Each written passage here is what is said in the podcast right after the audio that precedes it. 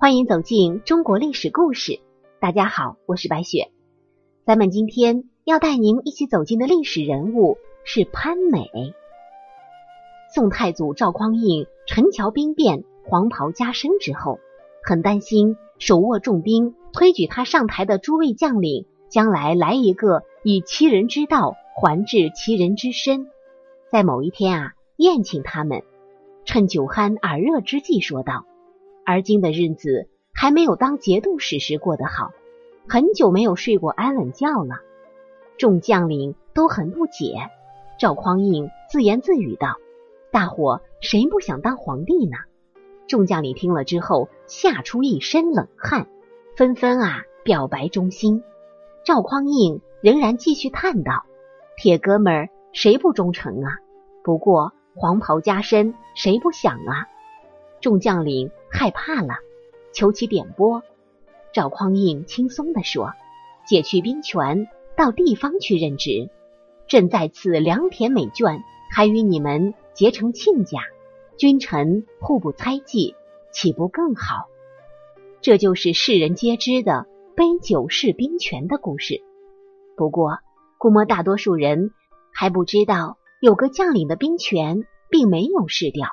这个将领。就是潘美，也就是文艺作品当中的潘仁美的原型。潘美在杯酒释兵权中默默无闻，却在杨业之死上出了大名。咱们有必要先介绍一下杨业之死的概况。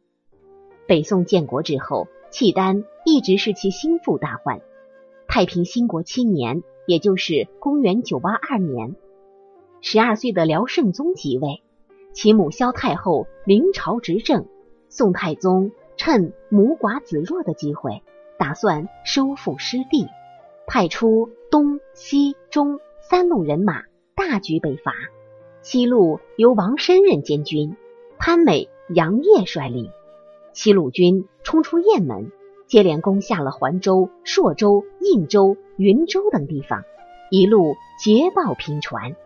但由于东路军和中路军败退，西路军成了契丹军集中兵力重点打击的对象。宋太宗察觉丧失了战略优势和主动权，急叫西路军停止进攻，将环朔、应云四州老百姓迁入宋朝境内。这个萧太后啊，可算是一个女中豪杰，亲率契丹军闪电般的。夺回了环州后，向北宋西路军扑来。杨业建议避开契丹军的锋芒，确保完成迁移老百姓的任务。可是监军王申极力反对，主张直趋环州与契丹军作战。杨业认为必败无疑。王申讽刺杨业说：“你不是号称杨无敌吗？为什么这次却不肯出战呢？是不是有其他的打算呢？”所谓其他打算，就是说想要投降，因为这个杨业啊，本就是北汉降将。听王申话里的意思，是认为自己对北宋有二心了。生性耿直忠勇的杨业，情急之下只好出战。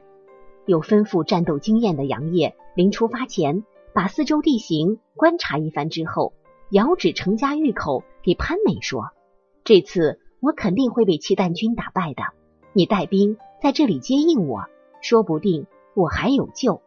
正如事前所料，杨业出战后打不过兵多将广且气势汹汹的契丹军，他赶紧撤退。进程家峪口后，却不见一个宋军的身影。杨业只好率领残军边战边退。杨业的一个儿子杨延玉和部属全部战死。杨业身负重伤，依然孤军作战。可是最终却寡不敌众，被俘虏，绝食而死。潘美对杨业之死是脱不了干系的。在此，我们还得具体介绍一下潘美的情况。潘美字仲荀，大名府人，北宋开国名将之一。宋太祖杯酒释兵权，唯独没有动潘美的任职地和官职。究其原因，宋太祖与其关系素来深厚是一个方面。更关键的是，这个潘美啊，相当懂事儿，为人处事也是十分小心谨慎。每次外出带兵，都会把家属留在京城，实际上就是作为皇家的人质。绝大多数古人的宗族家庭意识都是很重的，谁愿意自毁祠堂、抛妻别子去叛乱呢？潘美这样做，宋太祖就一百个放心了。其他的将领却做不到这一点，当然让宋太祖不放心。潘美除了能够让宋太祖放心之外，打仗也是一个行家里手。此外，还有深深的慈善之心。北宋建立不久，李崇敬叛乱，宋太祖亲征，潘美作为行营都监也一起出兵了，并且大获全胜。开宝三年，被任命为行营诸军都部署、朗州团练使。他率军灭南汉的战斗打得相当漂亮，明的围攻贺州，实则围点打援，大破南汉军，擒斩武彦柔。接着连克昭、桂、连三州之后，再取韶州，南汉后主被迫投降，从此南汉灭亡。开宝八年。驻都部署曹兵伐南唐，南唐灭亡，加检校太傅、宣徽北院使。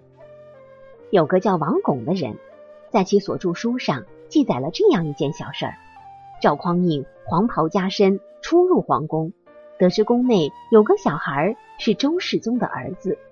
当时范质、赵普、潘美等人随侍左右。赵匡胤询问赵普等人该如何是好。赵普等人说：“除掉他。”赵匡胤招呼潘美询问，潘美不敢回答。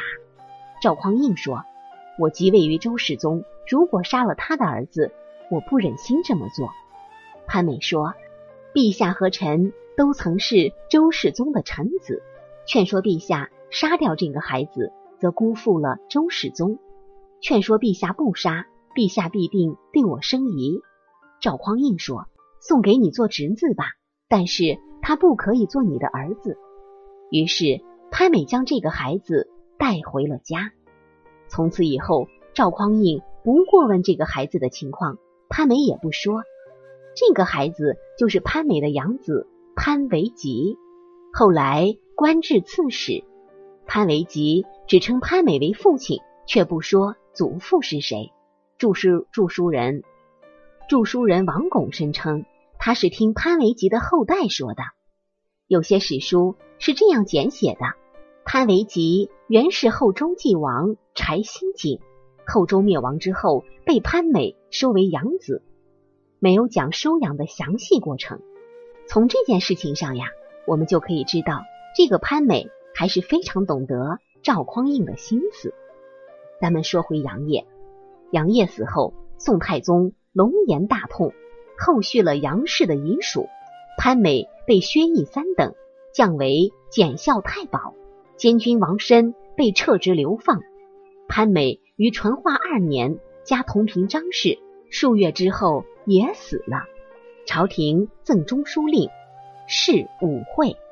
咸平二年配享太宗庙庭。潘美在宋真宗时代又被追封为郑王。从宋太宗对杨业之死的处理可以看出，潘美是有责任的，不然不会薛义三等。但总的来说，也算是功大于过，不然他死后也享受不到这些政治待遇。但监军王申是主要责任人，因为宋代有不杀文臣的规矩，撤职流放算是最高档次的处理了。王申、潘美为啥早早溜掉，没有接应杨业呢？这的确是一个历史之谜。在查找各处史料之后，我们分析应该是有两个原因：其一，在陈家峪口待久了，有被契丹军包饺子的危险；其二是确有小人之心，认为杨业打了胜仗，先回去报功了，他们久留此处没有意义。我们需要说明的是，北宋是一个重文抑武的朝代。赵匡胤虽然是行武出身。却对当将军的最不放心。他把一般部队放在地方和边境，将主力部队留在京城周边。平时是文官管理军队，战时才派将军去统领。可以说，将军与军队互不熟悉，更不要说搞好军事训练这些了。因此，北宋时期呀，就成了武备差劲而且社会经济发达的跛脚巨人，只好依靠供奉钱财给别的国家来过和平的日子。此外，部队出征打仗都有监军，在重文抑武的潜规则下，说话最算数的不是带兵的将，而是监军。潘美虽然是带兵主将，看来最终拍板先溜的是监军王申无疑。杨业英勇杀敌，被俘之后绝食而死的精神，深深的感动世人。人们在同情赞美他的同时，也无情的鞭笞害他走上不归路的人。潘美也是个武将，在重文抑武的朝代，他不当背锅侠，谁来当呢？随着时光的推移，有关杨业和杨家将的文艺作品也是越来越多。潘美由武将变成了文臣。成为害死杨业的罪魁祸首，但是我们不得不说，潘美也是一个背锅侠。好了，朋友们，本期的故事到这里就结束了，感谢您的收听。喜欢的朋友还请点赞转发，也欢迎您评论留言。下期我们将和您一起走进蒋琬的故事。诸葛亮在临终之前为何托孤蒋琬呢？我是白雪，下期再见。